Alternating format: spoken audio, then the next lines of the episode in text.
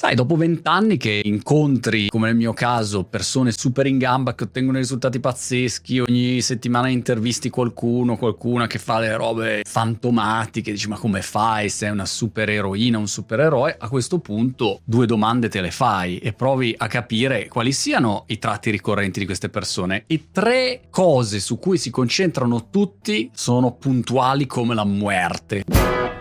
Ormai, se faccio ad esempio uno dei miei quattro chiacchiere, le mie chiacchierate così improvvisate con persone, personaggi, ti posso già dire prima quello che risponderanno, perché alcuni modi di ragionare sono veramente un grande classico delle persone super in gamba che poi ottengono grandi risultati. La prima cosa che sembra ovvia, ma che non lo è, è che non si concentrano su quello che non hanno, ma su quello che hanno. Allora, facciamo un esempio. Immaginati di vivere a Senigallia e rispetto a New York o a Londra o a Shanghai Enigaglia dal punto di vista lavorativo non ha oggettivamente un sacco di cose. Allora tu lavorativamente ti puoi concentrare su tutto quello che non c'è e non troverai mai a Senigallia che ci piace un bel po' un bel po' però non ci sono, oppure ti puoi concentrare su quello che hai. Qual è il tuo vantaggio competitivo nel mercato se sei a Senigallia? Anzitutto avrai il turismo perché hai una città turistica, avrai i ristoranti, c'hai Uliassi, la Madonnina del Pescatore, hai il palazzetto di ping pong più bello d'Italia, insomma già questo basterebbe, siamo d'accordo. Però però è proprio una visione. Le persone in gamba si concentrano su quello che hanno. Quello che non hanno non stanno lì a farsi sangue marcio e proprio non lo vedono. Dal loro punto di vista non esiste. Che se ti fermi a pensare è un punto di partenza molto intelligente perché significa che anche quando inizi a lavorare o quando rimani con le chiappe per terra, cose vanno male, devi ripartire da zero, in ogni caso è un buon punto di partenza. Che cos'ho? Su cosa posso concentrarmi? Che ho io? E spesso non ci rendiamo conto di avere esperienza, di avere qualche cosa che il 99% del mondo non ha. Hai persone che magari sanno suonare il pianoforte mediocremente, ma il 99% delle persone non sa suonare il pianoforte. E allora tu sei già Nembo Kid rispetto al 99% delle persone. Che cosa ho a disposizione? Su che cosa posso costruire? Che ho? Non tutto quello che non ho. Che ho? Che cosa ho? Magari ho la bicicletta. Non c'ho niente, ma ho una bicicletta. Beh, allora puoi andare in giro, consegnare i giornali cartacei. Esistono ancora i giornali cartacei. Sai che io quando trovo un giornale cartaceo mi viene quasi la lacrimuccia. Lo leggo con piacere dire, ecco, quando c'è questa occasione. Numero due, nessuna persona in gamba che io abbia mai incontrato si concentra su quello che non può controllare, si concentrano solo su quello che possono controllare. Ad esempio, io potrei controllare di non continuare a dare una botta al microfono, porca miseria, poi accia. Invece continuo incontrollatamente a dare una botta al microfono che poi scende gradatamente. E questo è incontrollabile, non dipende da me. È importante il controllo. Control what you can control. È un grande classico questo, ma è dannatamente vero. È un grande classico classico proprio perché è vero. Pensa se stai cercando lavoro, se stai cercando di portare a casa un cliente, se stai strappucciando in qualche cosa lavorativamente, ci sono tutta una serie di aspetti che non hai la minima possibilità di controllare. Mandi il curriculum, arriva una persona, hai la possibilità di controllare la sua reazione, puoi influenzare magari un atteggiamento o una reazione in parte più o meno, perché magari scrivi particolarmente bene, colpisce l'attenzione. Ma ci sono talmente tanti elementi che non dipendono da te. L'azienda in quel momento riceve il tuo curriculum, sei bellissimo, bravissima, c'è tutto quello che vuoi, ma l'azienda cerca un altro profilo. Non dipende da te, non la controlli tu quella reazione. In generale, la maggior parte delle variabili lavorative e esistenziali purtroppo non le controlliamo. Siamo qua in balia del destino, viviamo 23 secondi e cerchiamo di avere più controllo possibile su che cosa? Su quello che possiamo controllare noi. Qual è il nostro approccio mentale? Qual è la nostra strategia? Qual è il nostro atteggiamento? Stiamo studiando oppure no, siamo lì che ci dedichiamo a fare qualcosa oppure no. Quelle sono le variabili che puoi controllare. Puoi controllare di essere gentile o maleducato. Quello puoi controllare. Il resto, le persone in gamba se lo dimenticano ancora una volta. E l'ultima caratteristica di tutte le persone veramente in gamba, sempre ricorrente, è che in qualunque situazione si trovino, qualunque cosa avvenga, individuano irrimediabilmente, irreparabilmente, sempre e comunque il miglior significato per loro che può derivare da quella situazione. Facciamo un esempio. Quando giocavo a ping pong, se uno mi prendeva lo spigolo, mi giravano veramente i coglioni. Dicevo, ma no, non è possibile, che sfiga. Oppure se vado a giocare a tennis adesso, che sono un carciofo, e uno ti prende il netto e cosa, la riga, che sfiga, no? Dai un significato negativo a una situazione di gioco. Se tu prendi un giocatore vero, quando sei un professionista e uno ti prende lo spigolo, magari ti dispiace, ma lo spigolo fa parte del gioco. Questo è un altro aspetto. È un falso mito che gli Elon Musk e tutti quelli che hanno miliardi vedi LeBron James, fenomeni vari che ottengono risultati incredibili in ogni settore, non siano mai tristi, non si incazzino mai, siano perfetti, siano infallibili. No, sono assolutamente normali, ma rispetto a una persona che non ottiene risultati, hanno questa capacità molto velocemente, velocissimamente, di tornare a dare un significato che è il miglior significato possibile per loro in ogni situazione, molto rapidamente. Ok, lo spigolo fa parte del gioco. Ok,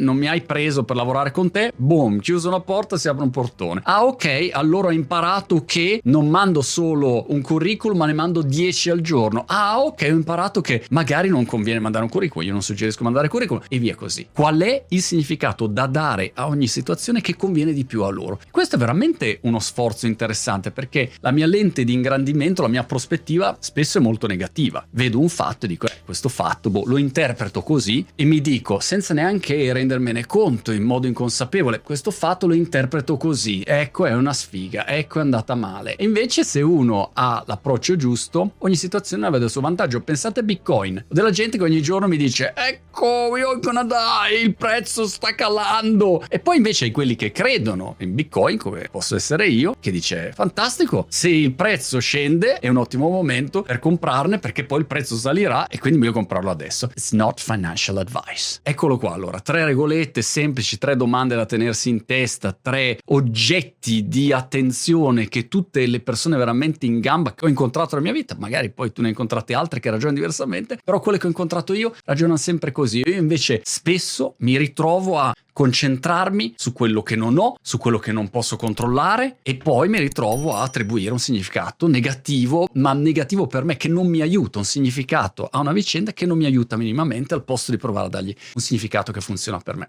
Tre domande banali, semplici, ma spero che ti siano utili.